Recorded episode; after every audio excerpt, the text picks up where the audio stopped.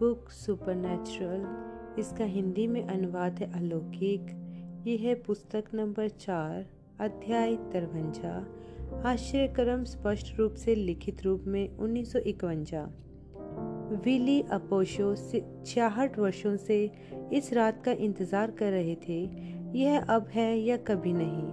उन्होंने व्यग्रता के साथ सोचा यदि मैं बस वहाँ पर समय से पहुँच जाऊँ, वह चाहते थे कि टैक्सी और तेज़ी से चले लेकिन भीड़ के समय वाला ट्रैफ़िक ड्राइवर को धीमे चलने पर मजबूर कर रहा था। विली ने अपनी घड़ी पर निगाह डाली। विलियम ब्रनम की सभा जल्दी ही शुरू होने जा रही थी। यदि वह पर्याप्त जल्दी नहीं पहुँचे कि प्रार्थना कार्ड पा सकें तो हो सकता है कि यह यात्रा बेफायदा हो जाए। प्रार्थना कार्ड के बगैर वे प्रार्थना पंक्ति में शामिल नहीं हो सकेंगे और यदि वे प्रार्थना पंक्ति में नहीं पहुँच पाए तो फिर भला कैसे वह अपने सपने की पूर्ति को पा सकेंगे?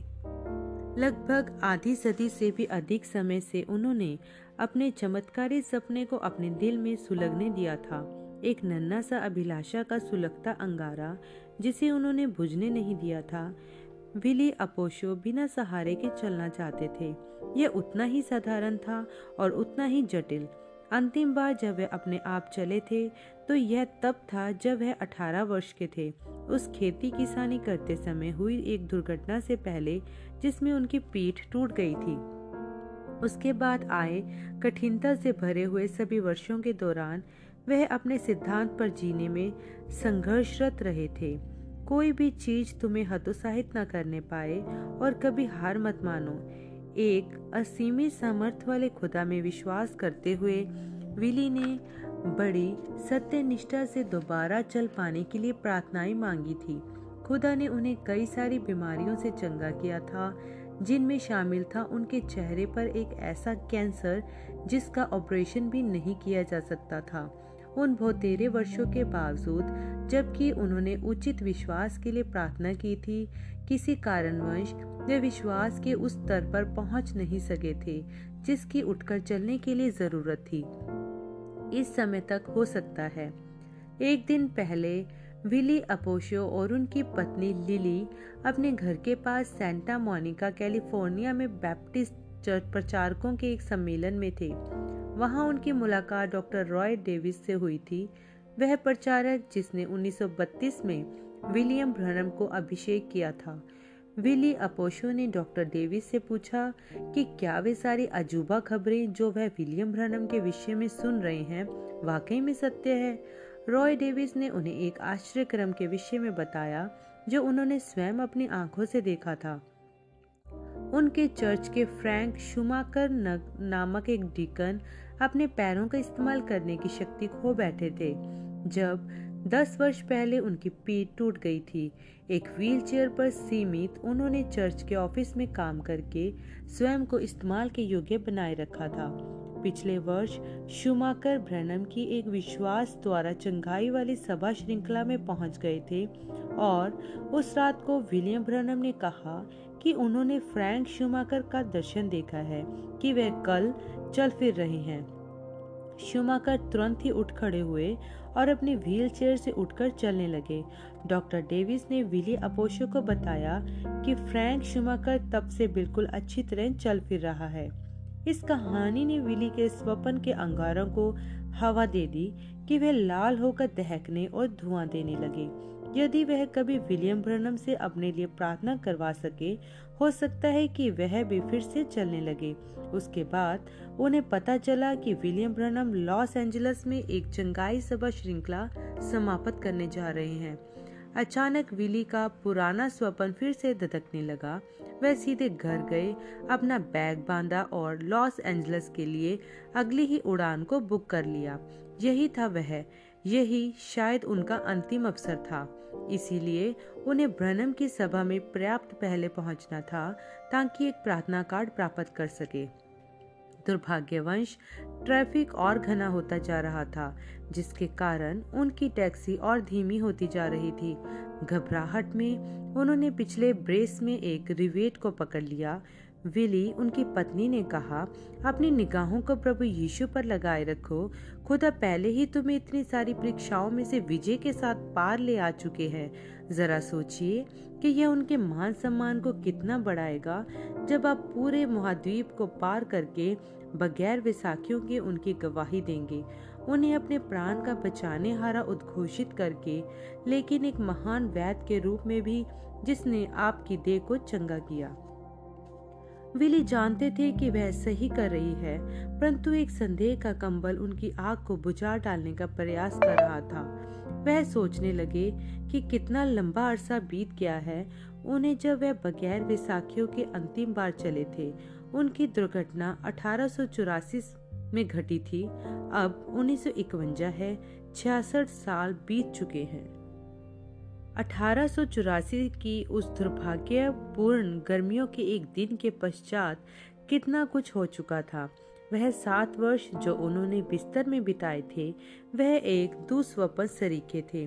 फिर भी वह पीड़ा से भरे वर्ष उन्हें खुदा के करीब ले आए थे। अपने पीड़ा के बिस्तर से उन्होंने एक प्रेरित करने वाली पुस्तक लिखी थी अर्नस्टल विली या फिर एकांत वास से आती गुंजन इस पुस्तक ने लोक सेवा के उनके लंबे पेश की शुरुआत की। अर्नेस्ट विली की बिक्री ने उन्हें पर्याप्त धन प्रदान कर दिया कि वे कॉलेज जा सके। बाद में जाकर उन्होंने द गोल्डन एज पुस्तिका शुरू की, जिसका संपादन वह तेरह वर्ष तक करते रहे। उसके बाद वह राजनीतिक में घुस गए। 1919 में उन्होंने संयुक्त राज्यों की कांग्रेस में एक सीट जीत ली, जिसे जॉर्जिया के लोगों ने चुना था। विली खास तौर से उन आठ वर्षों पर गर्व करते थे, जब उन्होंने United States House of Representatives में सेवा की। उनके कई सारे मित्र उन्हें अभी भी कांग्रेसमैन अपोशो करके बुलाते थे। 1932 में उन्होंने संयुक्त राज्य अमेरिका के राष्ट्रपति के लिए प्रचार कार्य किया था, जब वह प्रोहिबिशन पार्टी के एक उम्मीदवार के रूप में लड़ रहे थे। राष्ट्रपति पद के चुनाव में उनकी हार के पश्चात उन्होंने बिना वेतन लिए क्रिश्चियन मसीही शिक्षा में सेवाएँ दी। ऐसे बच्चों को कॉलेज भेजने में सहायता करने के द्वारा जो अभावग्रस्त होते थे वह बयाली राज्यों में स्कूलों में गए, दसियों हज़ारों बच्चों को लेक्चर देते, उन्हें इस बात के लिए प्रोत्साहित करते हुए कि वे अपने लिए एक ऐसा उद्देश्य बनाए जो खुदा से जुड़ा हुआ हो। 1938 में बहत्तर की आयु में उन्हें एक बैप्टिस्ट प्रचारक के रूप में नियुक्त किया गया था और फिर बाद में उन्होंने सर्दन बैप्टिस्ट कन्वेंशन के वाइस प्रेसिडेंट के रूप में दो कार्यकालों तक सेवा करी। उन्होंने सैन डिएगो कैलिफ़ोर्निया में लिंडा विस्टा बैप्टिस्ट कॉलेज व सेमिनरी के वाइस प्रेसिडेंट के रूप में भी कुछ समय के लिए कार्य किया। अब चौरासी वर्ष की आयु में विली अपोशो अपने श्रेष्ठ पेशेवर अनुभव के प्रति गर्व महसूस करते थे, खासतौर से अपनी अक्षमता को मद्देनजर रखते हुए। उन सभी कठिन समयों के दौरान वे कभी अपने सपने को भूले नहीं थे कि एक दिन वे फिर से उतनी ही आज़ादी के साथ चल फिर सकेंगे जैसे दूसरे आदमी चलते फिरते थे। उन्होंने हमेशा यह विश्वास किया कि अगर वह बस एक बार भी उस उपयुक्त विश्वास को पकड़कर थाम ले, कुछ भी संभव हो जाएगा। जैसे जैसे टैक्सी ड्राइवर घने ट्रैफ़िक में से आगे बढ़ते रहने का संघर्ष कर रहा था, विली ने अपनी जेब से अखबार का एक टुकड़ा निकाला और प्रोत्साहन के लिए उसे पढ़ने लगे। उस लेख में एक आश्चर्यक्रम के विषय में बताया गया था, जो पिछले वर्ष फ्लोरेंस नाइटगिल शर्लो के साथ घटित हुआ था, जो कि 19वीं सदी की जानी मानी अंग्रेज़ नर्स फ्लोरेंस नाइटगिल की रिश्तेदार थी। फ्लोरेंस शर्लो दक्षिण अफ्रीका में रहती थी। हालाँकि वह 30 से 40 वर्ष के बीच की आयु की थी। उसका जीवन एक बढ़ने वाले कैंसर ने निचोड़ लिया था, जो उसके पेट में आंत के उदर के निचले भाग में उगाया था, जिसके कारण भोजन का पाचन पूर्णतः रुक गया था। चूँकि कैंसर ऐसा था, जिसे ऑपरेशन के माध्यम से निकाला नहीं जा सकता था उसकी हालत निराशाजनक ही जान पड़ती थी। उसके डॉक्टर उसे नसों के माध्यम से ही पोषित कर रहे थे। पिछले कई महीनों से जबकि उसकी मांसपेशियाँ क्षीण होती गई और उसकी खाल सिकुड़ कर वापस हड्डियों से चिपक गई थी। इसी हालातों के कारण उसका वज़न घटकर 50 पाउंड पहुँच गया था, जिस वजह से वह ऐसी दिखाई पड़ती थी जैसे कि हड्डियों के ढांचे पर खींचकर खाल चढ़ा दी गई हो। जो लोग उसके आसपास रहते थे, वह ये विश्वास करते थे कि वह मरने जा रही है। लेकिन फ्लोरेंस नाइटगिल शर्लो ने अभी भी आशा नहीं छोड़ी थी। उसने विलियम ब्रनम के बारे में और कैसे आश्चर्यजनक रीति से उन्हें बीमारों के लिए की गई प्रार्थनाओं की सफलता मिल रही है, इस बारे में पढ़ा। 1946 में विलियम ब्रनम ने बताया था कि एक स्वर्गदूत ने उन्हें खुदा की ओर से लाकर एक कार्याधिकार सौंपा था कि दिव्य चंगाई के वरदान को वह संसार के लोगों तक ले जाएँगे। स्वर्गदूत ने उन्हें बताया था कि यदि वे सत्यनिष्ठ बने रहे और लोगों से खुद पर विश्वास करवा सके, जब वे प्रार्थना कर रहे हो तो उनकी प्रार्थना के सामने कुछ भी टिक नहीं सकेगा, कैंसर तक नहीं। कुमारी शर्लो ने विलियम ब्रनम के पास हवाई जहाज़ का एक टिकट भेजा और उनसे मिन्नत की कि उड़कर दक्षिण अफ्रीका आकर उनके लिए प्रार्थना करे। दुर्भाग्यवंश, सुसमाचार प्रचारक का स्वीडन, फिनलैंड व नर्वो जाने का कार्यक्रम पहले से ही निश्चित हो चुका था। जब फ्लोरेंस शर्लो को पता चला कि भाई ब्रनम महाराजा जॉर्ज छठवें के लिए प्रार्थना करने के लिए इंग्लैंड में रुकेंगे। उसने पूरे के पूरे एक हवाई जहाज़ को किराए पर लिया और लंदन पहुँच गई।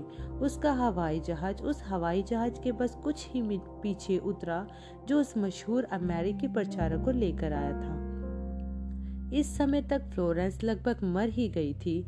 उसकी धमनियाँ सिकुड़ गई थी, जिसका मतलब यह था कि अब वह नर्स नसों के रास्ते पोषण अंदर पहुँचाने के लिए उन नसों में सुई नहीं घुसा सकती थी।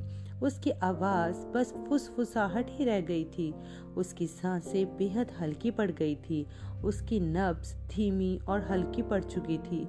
विलियम ब्रनम ने खुदा से यीशु मसीह के नाम में मांगा कि उसे चंगा कर दे। और फिर यह भविष्यवाणी की, यहोवा यूँ फरमाते हैं, तुम जीवित रहोगी और नहीं मरोगी। जितनी ज़बरदस्त वह भविष्यवाणी सुनाई पड़ी थी, उसी तरह वह सत्य भी हो गई। लेक में फ्लोरेंस के शर्लो की हाल की तस्वीर भी छपी हुई थी, जिसमें वह सड़क के किनारे फुटपाथ पर खड़ी हुई थी। एक चारखने दार वस्त्र पहने और एक बड़ा सा पर्स थामे हुए। लेक कहता था कि अब उसका वज़न 155 पाउंड हो गया था। विली अपोशो ने अखबार के टुकड़े को अपने नीले रंग के सूट के कोट की जेब में अंदर वापस रख लिया। उनका विश्वास ऐसा दहक रहा था जैसे सूखी झाड़ी में लगी आग जिसे कैलिफ़ोर्निया की हवा ने और धोंक दिया था। बस उसे प्रार्थना पंक्ति में अब पहुँचने तो दो। वह अंत तक विश्वास करने को तैयार थे। लेकिन फिर भी जब उन्होंने यह सोचा उनकी टैक्सी धीमी होकर ट्रैफ़िक जैम में एक जगह रुक गई, जिसके कारण वह प्रार्थना कार्ड बहुत दूर की बात लगने लगा। विली स्वयं से भी बुदबुदा कर बोले, किसी भी चीज़ को स्वयं को हतोत्साहित मत करने दो और कभी हार मत मानना। होवर्ड ब्रैनम ने होटल में अपने भाई के कमरे के दरवाजे पर धीरे से खटखटाया। बिली उन्होंने धीमे से कहा, सभा शुरू होने जा रही है। यदि हम अभी न निकले तो हमें देर हो जाएगी। वह उत्तर का इंतज़ार करने लगे। कोई नहीं आया। होवर्ड ने अपना हाथ उठाया कि और ज़ोर से खटखटाए। लेकिन इसके विरोध में निर्णय लिया। यह लॉन्च एंजलस में उनका चौथा दिन था और वे जानते थे कि उनके भाई बीमारों के लिए प्रार्थनाएँ करते करते थक गए थे। फिर भी होवर्ड ने कभी नहीं जाना था कि उनके भाई सभा से पहले सो गए हों। संभावना इसकी ज़्यादा थी कि वह प्रार्थना में गहरे उतर चुके हों। होवर्ड सीढ़ियों से उतरकर नीचे एक भोजनालय में आ गए। माल्ट मिले हुए मिल्क शेक का ऑर्डर दिया। एक स्ट्रो के माध्यम से उसे धीरे धीरे चूस कर पीने लगे। माल्ट को समाप्त करने के पश्चात फिर से खटखटाने के लिए वे वापस सीढ़ियों से ऊपर गए। इस बार दरवाज़ा खुला हुआ था। विलियम ब्लर्नम ने कैलवरी टेंपल जाते हुए अपने भाई से बात नहीं की। उनके विचार पवित्र आत्मा पर केंद्रित थे। उनके अपने होटल के कमरे में प्रभु के दूत ने स्वयं आकर उनसे मुलाकात की थी। यहाँ तक कि जब बिल उस दूत को देख नहीं सकते थे, एक दबाव उनकी खाल पर महसूस होने लगा, जैसे कि हवा का एक झोंका जो स्थायी बिजली से आवेशित हो। इस अलौकिक जीव की उपस्थिति में बिल विस्मय और डर के कारण सुन पड़ जाते थे। हालाँकि, स्वर्गदूत ने उनसे सैकड़ों बार आकर मुलाकात की थी। बिल हमेशा ही उसकी आमद पर भयातुर हो जाते थे। हालाँकि, यह डर तब गायब हो जाता था जब स्वर्गदूत बोलता था। अक्सर उसके बाद दर्शन भी आते थे। बिल का इन दर्शनों पर कोई नियंत्रण नहीं था। ऐसे समयों पर तो वह स्वयं अपनी आवाज़ पर भी नियंत्रण नहीं रख पाते थे। इसी कारण वंश वश वह चर्च के रास्ते में अपने भाई होवर से कुछ भी नहीं बोले थे। वह पवित्र आत्मा के उस अभिषेक में बिल्कुल भी कोई विघन नहीं डालना चाहते थे, क्योंकि वह चाहते थे, जानते थे कि उनका वरदान उसी अभिषेक के तले उनकी ताकत को बाहर डालने के साथ अपने आप ही क्रियान्वित होगा और उन्हें अपनी शक्ति को आज रात की सभा के लिए बचा के रखना था। चूँकि वे लोग कैलरी टेंपल तय किए हुए समय से देरी से पहुँचे थे, बिल को अपने प्रबंधक डब्ल्यू जे आर्न बैक्स्टर को पुलपिट के पीछे पहुंचकर प्रचार करते हुए देखकर आश्चर्य नहीं हुआ। बिल को देखकर आर्न बैक्स्टर ने फ़ौरन ही अपना लघु सरमन समाप्त कर दिया और लोगों की अगुवाई भ्रनम सभाओं के सार गीत में करने लगे। केवल विश्वास करो, केवल विश्वास, सब कुछ संभव है, केवल विश्वास करो। अपने श्रोताओं का अभिवादन करने के पश्चात बिल ने पूछा कि क्या सबसे पीछे बैठे लोग उन्हें सुन पा रहे हैं या नहीं? पर्याप्त संख्या के हाथ ऊपर नहीं उठे जो उन्हें संतुष्ट कर पाते। सो उन्होंने उस आदमी से जो जन संबोधन प्रणाली को चला रहा था, ध्वनि की तीव्रता बढ़ाने को कहा। यह एक साधारण तालमेल था जिसकी वजह बिल व उनके प्रबंधक के आकार के बीच की भिन्नता मात्र थी, जबकि दोनों ही व्यक्ति लगभग एक ही उम्र के थे। वे दिखने और काम करने के ढंग में एकदम विपरीत थे। अर्न बैक्स्टर एक लंबे चौड़े, कदावार पुरुष थे। छह फीट से भी अधिक लंबाई वाले, जिनकी छाती बहुत ही बड़ी थी, जिसके कारण उनके सरमन गहन धमकदार आवाज़ के साथ निकलते थे। बैक्स्टर के बाल ढेर व घने थे और उनके चौकोर से लगने वाले सिर पर बने हुए थे। तारे वाले फ्रेम के चश्मे के साथ इसके विपरीत विलियम ब्रनम केवल पाँच फुट सात इंच लंबे थे और उनका वज़न एक पाउंड था, बयालीस की उम्र में भी। बिल के बाल ऊपर से बहुत कम हो चले थे और उनके ऊँचे ढलावदार माथे को और ऊपर तक खोलते हुए कनपटियों तक पहुँचते पहुँचते घटते जाते थे। उनकी आँखें गहराई में स्थापित थी, जो एक गहन एकाग्रता और ध्यान मगन की छवि देती थी, जैसे कि एक उकाब जो एक ऊँचे पहाड़ से नीचे घाटी में देख रहा हो, ताकि एक भी हरकत उसकी निगाह से चूक ना सके।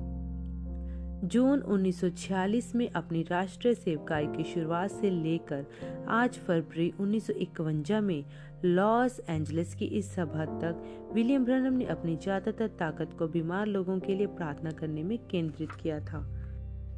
यदि वे प्रार्थना पंक्ति को बुलाने से पहले प्रचार करते थे तो वे अक्सर एक छोटा सरमन ही होता था, जो दिव्य चंगाई के बाइबल में पाए जाने वाले आधार पर होता था। यहाँ तक कि अगर वे प्रचार भी नहीं करते थे, तब भी वे अपनी असामान्य सेवकाई को समझाने में कुछ मिनट अवश्य लगाते थे। वे इस प्रकार की बातें करते थे जैसे प्रिय मसीही मित्रों, इससे पहले कि हम प्रार्थना पंक्ति को शुरू करें, मैं चाहता हूँ कि प्रत्येक शख्स यह स्पष्टता के से समझ जाए कि मैं कोई दिव्य चंगाई करता होने का दावा नहीं करता हूँ, केवल मात्र एक चीज़ जो मैं आपके लिए कर सकता हूँ, वह यह है कि मैं आपके लिए प्रार्थना कर सकता हूँ। कोई मनुष्य चंगाई नहीं दे सकता है, केवल खुदा ही एक है जो चंगा करता है। मैं तो केवल एक मनुष्य हूँ, आपका भाई, जिसके पास एक सेवकाई है, जिसे एक अलौकिक जीव के द्वारा पुष्टिकृत किया गया है। प्रभु का दूत खुदा के पास से आया है, ताकि इन आशीषों को आपको प्रदान करे। क्या बिजली का वह तार जो उस रोशनी के पास पहुँच रहा है, वह यह कहता है, देखो, मैं कितना बढ़िया तार हूँ। नहीं तार का रोशनी पैदा करने में कोई काम नहीं है। यह तो तार के अंदर पाई जाने वाली विद्युत धारा होती है, जो उस रोशनी को पैदा करती है। मैं तो बस उस बिजली की तार जैसा हूँ। मेरे पास मेरी अपनी कोई रोशनी नहीं है। जब तक इसे कहीं और से चालू न किया जाए, क्या आप देख सकते हैं कि मैं तो यीशु मसीह को ही सारी तारीफ़ देता हूँ। यह मेरे अपने लिए नहीं है, यह उसी के लिए है। कुछ लोग सोचते हैं कि नए नियम में कोई स्वर्गदूत नहीं है, और यह कि केवल पवित्र आत्मा ही शुरुआती कलीसिया की अगुवाई किया करता था। यह सत्य है कि पवित्र आत्मा ही कलीसिया की अगुवाई किया करता था, लेकिन स्वर्गदूत तो हर युग में सेवकाई या सेवा टहल करने वाली आत्माएँ रही हैं। याद है, प्रेरितों के काम अध्याय आठ में प्रभु का दूत फिलिपुस के सामने प्रकट हुआ था और उसे गाजा रेगिस्तान जाने के लिए कहा था और फिर उस कुशी खोजे को गवाही देने के लिए कहा था। और जब पतरस कैद खाने में था, प्रभु का दूत उस पर एक ज्योति समान आकर चमका, उसे छुआ, उसकी बेड़ियाँ तोड़ डाली और निकाल कर बाहर ले गया था। प्रेरित बारह और संत पोलुस को मत भूलिएगा, समुद्री तूफ़ान में चौदह दिन रात बीत जाने के बाद जब बचने की सारी आशाएँ जा चुकी थी, पोलुस ने कहा, श्रीमानो, खुश हो जाओ, क्योंकि खुदा का दूत, जिसका मैं सेवक हूँ, कल रात को मेरे पास आ खड़ा हुआ और मुझे बताया कि जान की कोई हानि नहीं होगी, इसलिए मैं तो खुदा का विश्वास करूँगा कि बिल्कुल वैसा ही होगा जैसा कि मुझे दिखाया गया। प्रेरित सताइस। बाइबल के अंतिम अध्याय में प्रकाशित वाक्य लिखने वाले यहुन्ना ने लिखा है मुझ यीशु ने अपने दूत को इसलिए भेजा ताकि कलीसिया में इन चीज़ों की गवाही तुम्हारे लिए दे। प्रकाशित वाक्य 22 की 16 प्रकाशित वाक्य की पुस्तक यहुन्ना को एक स्वर्गदूत के द्वारा ही दिखाई गई थी, और यहुन्ना उस स्वर्गदूत के आगे ही दंडवत करने को गिर पड़ा था, और स्वर्गदूत ने ही उसे रोका था। यह कहते हुए, देख, ऐसा मत कर, क्योंकि मैं तेरा और तेरे भाइयों का संगी सेवक व भविष्य दत्ता हूँ। प्रकाशित वाक्य 19 की 10 भविष्यवक्ताओं वाला वही आत्मा जो सभी युगों में भविष्यवक्ताओं पर था, वह वहाँ यहुन्ना में होकर उसे एक स्वर्गदूत के माध्यम से भविष्य दिखाते हुए भविष्यवाणी कर रहा था। वही आत्मा आज रात को इस भवन में यहाँ पर है। वह कल, आज और हमेशा एक सा है। इसे समझने का प्रयास ना करें, बस ग्रहण कर लें। फरवरी उन्नीस की इस रात को, जबकि बिल लॉस एंजल्स में दर्शकों को अपनी सेवकाई समझा रहे थे, उन्हें ऐसा महसूस हुआ कि प्रभु का दूत उनके पास से हटकर दर्शकों के ऊपर चला गया है। यह भी अपने आप में उनके स्वभाव में कोई असामान्य बात नहीं थी, सिवाय इसके कि दूत अक्सर ऐसा तब तक नहीं करता था जब तक कि प्रार्थना पंक्ति शुरू न हो गई हो और सामान्य रूप से विश्वास ऊँचा उठ चुका हो। शायद यहाँ पर कोई है जिसके पास पहले से ही ज़बरदस्त विश्वास हो। बिल ने भीड़ को ध्यान से देखा, जबकि वह बात करते जा रहे थे। फिर उन्होंने उस आग का स्तून को देखा जो उतनी ही तीव्रता से चमक रहा था, जैसे कि कैमरे की फ्लैश। वह एक पतले बूढ़े आदमी के ऊपर ठहरा हुआ था, जो कि भवन में पीछे की और बीच के रास्ते से लगी सीट पर बैठा हुआ था। बिल उस अलौकिक ज्योति को तब तक देखते रहे जब तक कि वह एक दर्शन नहीं बन गया। हालाँकि उनकी आँखें पूरी तरह से खुली हुई थी। वह अब कैलवरी टेंपल के खचाखच भरे भवन को नहीं देख रहे थे। उसके बजाय उन्हें एक लड़का दिखने लगा जो गर्मियों के एक दिन भूसे के एक ढेर तक एक गाड़ी को ठेलते हुए ला रहा था। वह लड़का भूसे के ढेर के ऊपर चढ़ गया और ऊपर से भूसे को उस गाड़ी में डालने लगा। बिल के दिमाग का एक हिस्सा बहुत धूमिल सा अभी भी इस बात के लिए चैतन्य था कि वे अभी भी लॉस एंजल्स के कैलवरी टेंपल में हैं और हज़ारों लोगों की एक भीड़ से बात कर रहे हैं। लेकिन उनके मस्तिष्क का क्रियाशील हिस्सा वहाँ भूसे के ढेर पर था। उस ड्रामे या नाटक के आगे खुलते हुए देखा हुआ, देखता हुआ वह ऐसा महसूस होता था जैसे कि वह एक ही समय में दो जगहों पर है।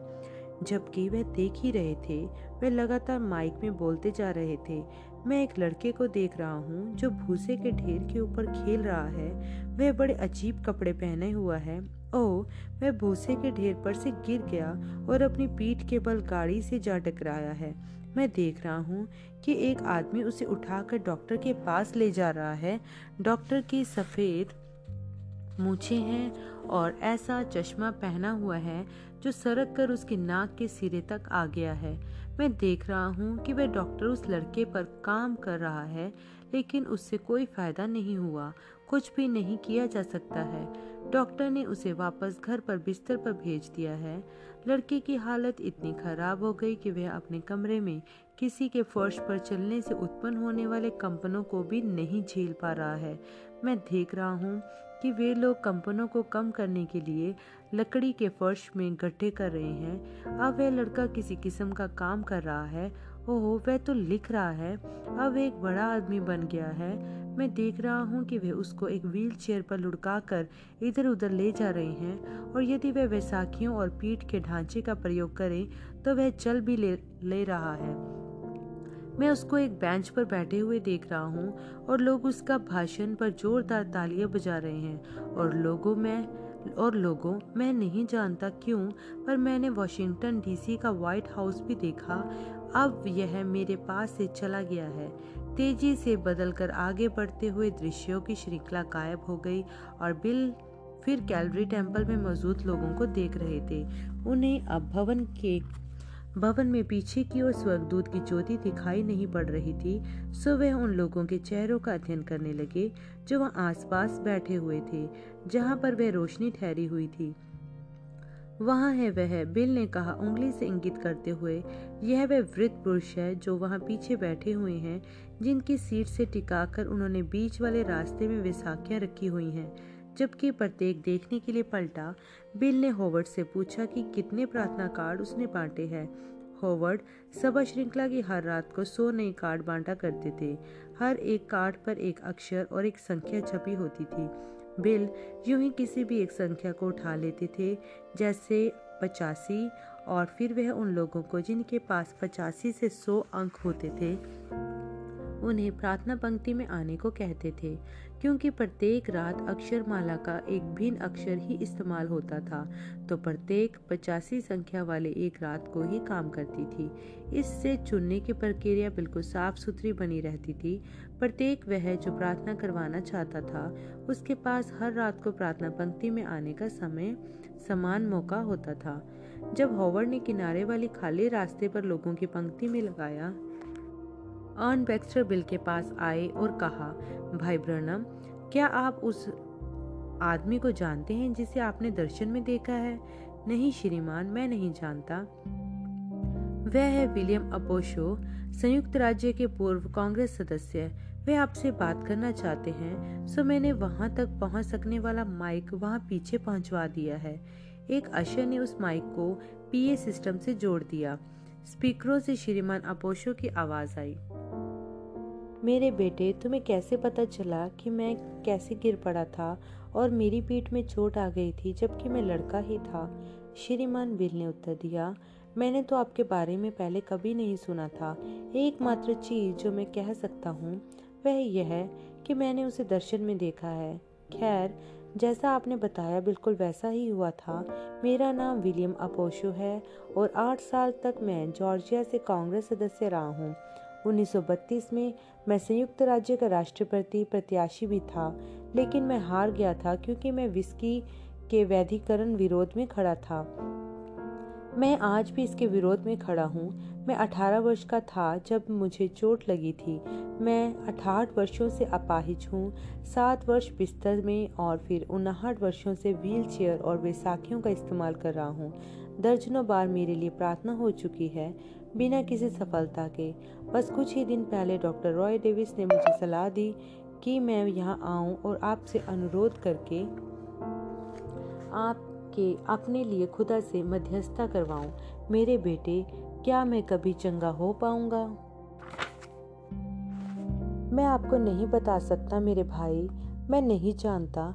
एकमात्र चीज़ जो मैं आपको वही बता सकता हूँ, जो कि मैंने दर्शन में देखा है। और अब यह मेरे पास से चला गया है। बिल ने किनारे वाले चलने के रास्ते की ओर देखा। होवर्ड ने सिर हिलाकर इशारा किया कि प्रार्थना पंक्ति तैयार है। हालाँकि भवन भीड़ग्रस्त था। कुछ ही लोगों को मंच पर बिल के पीछे बैठने की अनुमति थी। उन्होंने अनुभव से सीखा था कि यह सबसे अच्छा होता है। अभिषेक के तले वे आत्माओं के लिए अत्यंत संवेदनशील हो जाते थे। यदि मंच लोगों से भरा होता तो वह उनमें से प्रत्येक शक्की आलोचक को महसूस करने लगते थे और उनके संदेहों के कारण उन्हें प्रार्थना पंक्ति में आ, आने वाले लोगों की ज़रूरतों पर अपने ध्यान को केंद्रित करना कठिन हो जाता था। यह केवल उनका अपना विचार ही नहीं था। उनके पास वचनालेखों के द्वारा भी नमूना उपलब्ध था। इससे पहले कि यीशु यायर की बेटी को मृतकों में से जिला उठाते, उन्होंने उस कमरे से हर एक शक्की या संदेह करने वाले को बाहर कर दिया था। मरकुस पाँच, पैंतीस से तरतालीस पत्रस ने भी दौड़कस के लिए प्रार्थना करने से पहले ठीक यही किया था, प्रेरित नौ की छत्तीस से बयालीस। लेकिन एक और वजह थी जिसके कारण भी अपने पीछे ऐसे शक्की लोगों को बैठा होना नहीं चाहते थे। जब भी कोई शख्स जिसे मिर्गी हो प्रभु के दूत के निकट आता था, वह मिर्गी वाली दुष्टात्मा एक तमाशा फैला देती थी। यदि पास में ऐसे शक्की लोग बैठे हों तो उनका अविश्वास उस दुष्टता को भड़का देता था, जिसके कारण बिल के लिए उसे नियंत्रित करना और कठिन हो जाता था। कभी कभार बिल अपने पीछे मंच पर प्रचारकों को बैठने बैठने दिया करते थे यदि वे इस बात के लिए सुनिश्चित हों कि वे उनके वरदान पर विश्वास करते हैं तो तब फिर वह उनके विश्वास को महसूस कर पाते थे और इससे उन्हें सहायता मिलती थी। जब प्रार्थना पंक्ति का पहला व्यक्ति उनके सामने आता, बिल उस व्यक्ति की आत्मा के संपर्क में आने के लिए उस पुरुष या स्त्री से कुछ देर बात करते थे। ठीक जिस तरह यीशु ने किया था, जब उन्होंने याकूब के कुएँ पर सामरी स्त्री से वार्तालाप किया था, यहुन्ना चार छः की उन्नीस, यदि वह व्यक्ति एक मसीही होता, बिल को एक स्वागत करती, गर्म जोशी से भरी आत्मा महसूस होती, अक्सर उन्हें एक मसीही के सिर के चारों ओर दमकता हुआ ज्योतिपुंज दिखाई देता था उन्हें ज़्यादा वार्तालाप करने की ज़रूरत नहीं पड़ती थी। बिल को अपने ऊपर अभिषेक आगिरता महसूस होने लगता। यही होता, जबकि एक दर्शन अक्सर प्रकट हो जाता था। उन्हें मरीज़ हवा में ऊपर उठाकर सिकुड़ता हुआ दिखाई पड़ता पड़ता। लगभग ऐसा, जैसे कि वे व्यक्ति ध्वनि से भी तेज गति के साथ उनसे दूर जाता हुआ प्रतीत हो रहा हो। फिर एक दृश्य एक छोटे से आकार में बन जाता था। अक्सर उस व्यक्ति के अतीत से किसी चीज़ को प्रकट करते हुए और हर बार उस व्यक्ति की समस्या के विषय में कोई न कोई खास बात तो ज़ाहिर कर देता था। यह दर्शन स्वपन सरीके होते थे, सिवाय एक बात के कि बिल पूरी तरह से जागे हुए होते थे और जिन दृश्यों को वह देखते थे, वह स्पष्ट एवं निश्चित होते थे। हो सकता है कि वह उस व्यक्ति के पते को घर के किनारे या एक डाक पेटिका पर लिखे हुए देखे। कई बार वह जान सकते थे कि मरीज़ के साथ क्या परेशानी है। उसके डॉक्टर को रोग की पहचान करते हुए सुन लेने के द्वारा, जबकि वह प्रत्येक दर्शन को देख रहे होते थे, वह दर्शकों को भी बताते जाते थे कि उन्हें क्या दिखाई दे रहा है। लेकिन यह शब्द उनकी अपनी इच्छा के द्वारा नहीं आ रहे होते थे जब दर्शन उन्हें छोड़कर चला जाता था, उन्हें उसकी एक धूमिल अर्थात हल्की सी याद बाकी रह जाती थी, जो कुछ उन्होंने देखा होता था। और उसकी तो बहुत ही कम जो उन्होंने बोला होता था। लेकिन वे जो पंक्ति में लगे होते, हमेशा पुष्टि किया करते थे कि जो कुछ भी उन्होंने अभिषेक के तले उन्हें बताया, वह सत्य था। यदि बिल को किसी मरीज़ के सिर के चारों ओर चक्कर लगाकर घूमती हुई ज्योति दिखाई पड़ती थी। वे समझ जाते थे कि एक आश्चर्य कर्म घटित हुआ है। दूसरे मौकों पर बिल को दर्शन में वे व्यक्ति चंगा हो चुका दिखाई पड़ता था। यह कभी भी सत्य साबित होने में असफल नहीं हुआ। प्रचार करने के अभिषेक में और दर्शन देखने वाले अभिषेक में एक बिल्कुल स्पष्ट अंतर होता था। पहला बिल को सामर्थ्य प्रदान करता था और दूसरा उन्हें थका देता था। बिल कमज़ोर आदमी नहीं थे। शिकार के दौरान जो कि वे अक्सर ही किया करते थे वे आसानी से एक बिहड़ जंगल में 20 मील तक दिन भर में आसानी से चल लिया करते थे और फिर सुबह उठकर अगले दिन भी वैसा ही कर लेते थे। लेकिन एक दर्शन को ही देखना उन्हें इससे भी ज़्यादा थका देता था, जितना कि वे एक घंटे तक लगातार बड़ा वाला हथौड़ा चलाकर आए हों। इन प्रार्थना पंक्तियों के दौरान दर्शन एक के बाद एक लगातार आते थे। जब एक एक दर्शन समाप्त होता था तो अभिषेक उन्हें अस्थायी रूप से छोड़कर चला जाता था। उनके ऊपर एक फाख्ता की मानिंद मंडराते हुए अगले मरीज़ के आगे आने के इंतज़ार में। यदि वे ऐसा न करता तो बिल मिनटों में ही ढेर हो जाते। उनका शरीर उस परिश्रम अर्थात ज़ोर को झेल नहीं पाता। जैसा कि वह था। वह 20 मिनटों तक ही ठहर पाते या हो सकता है कि 30 मिनटों तक। इससे पहले कि थकान उन्हें सुन करके लगभग बेहोश ही न कर डालती। उस रात को कैलरी टेंपल में पंद्रह लोग जो कि प्रार्थना पंक्ति में आने के लिए चुने गए थे बारी बारी आगे आ रहे थे।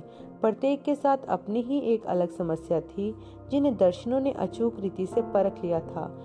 जब समय आया, पंक्ति के अंतिम व्यक्ति के उनके सामने आने का बिल ऐसे लड़खड़ा गए थे, जैसे कि वह गिर ही पड़ेंगे।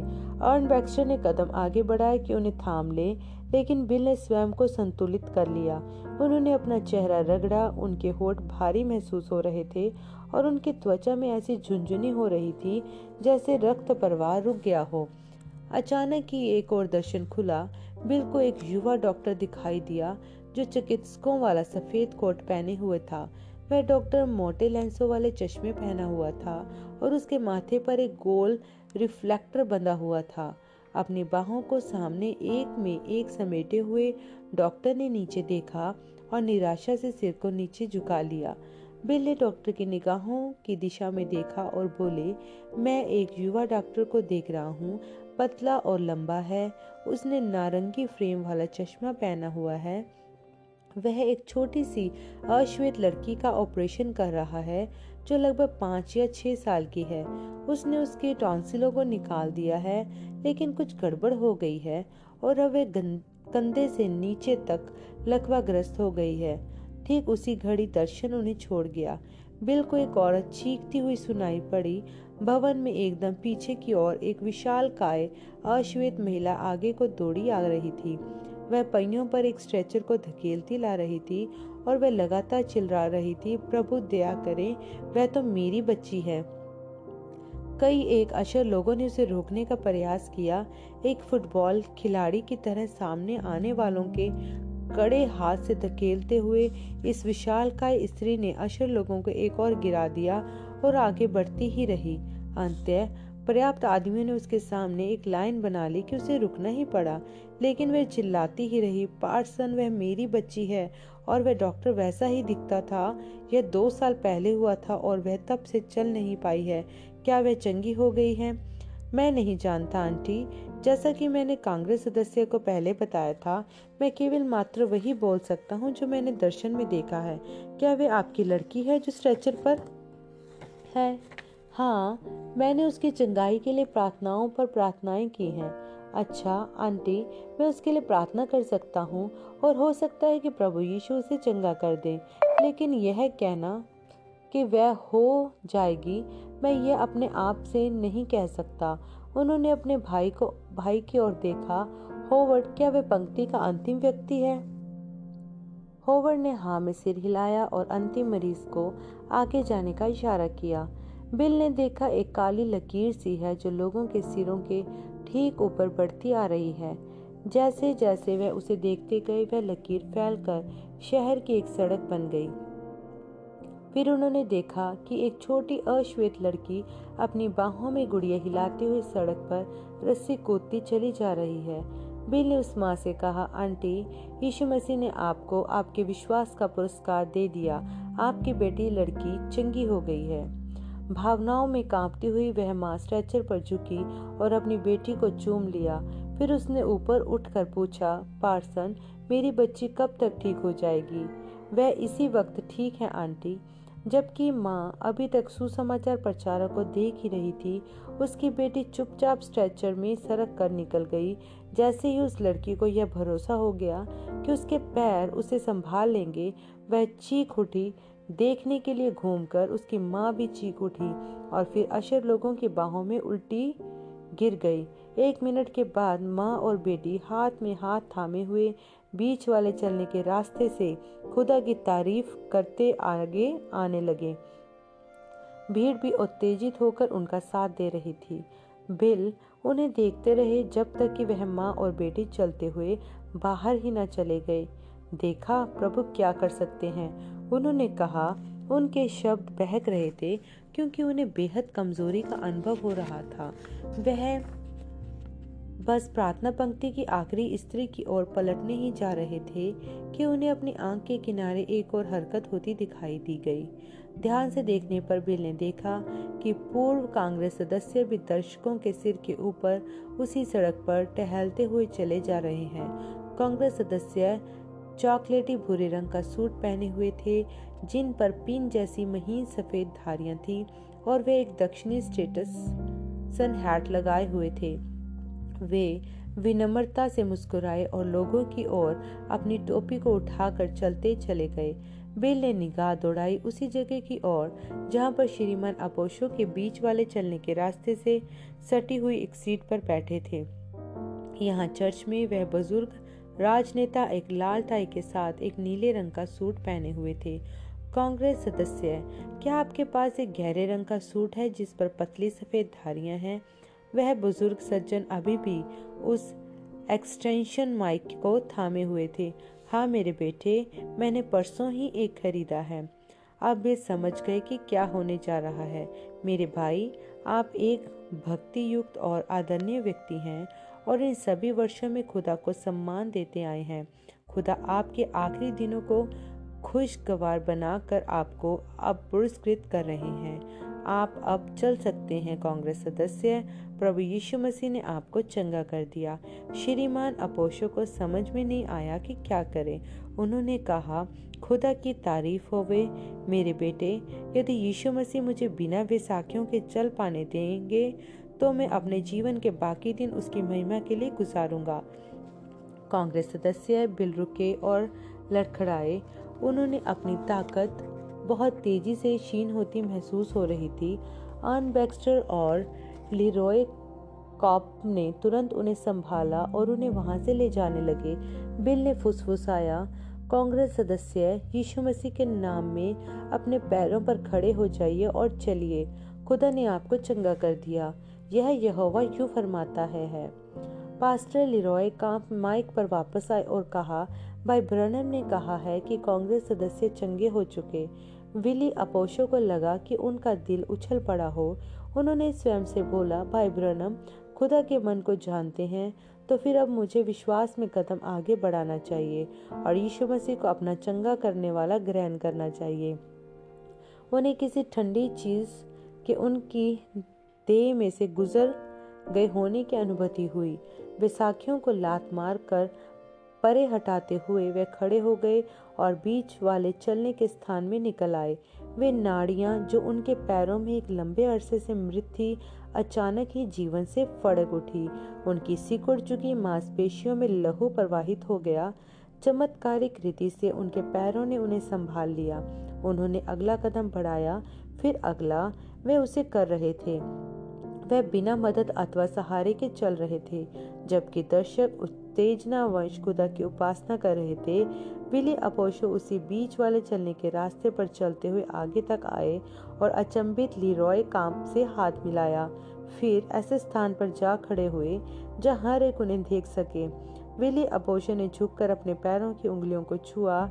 जिस चमत्कार का अनुभव विलियम अपोशो ने लॉस एंजल्स में किया था, वह स्थायी था। फरवरी उन्नीस की उस रात से लेकर नवंबर 21 उन्नीस में छियासी वर्ष की आयु में अपनी मृत्यु तक वह एकदम सामान्य रीति से चलते रहे।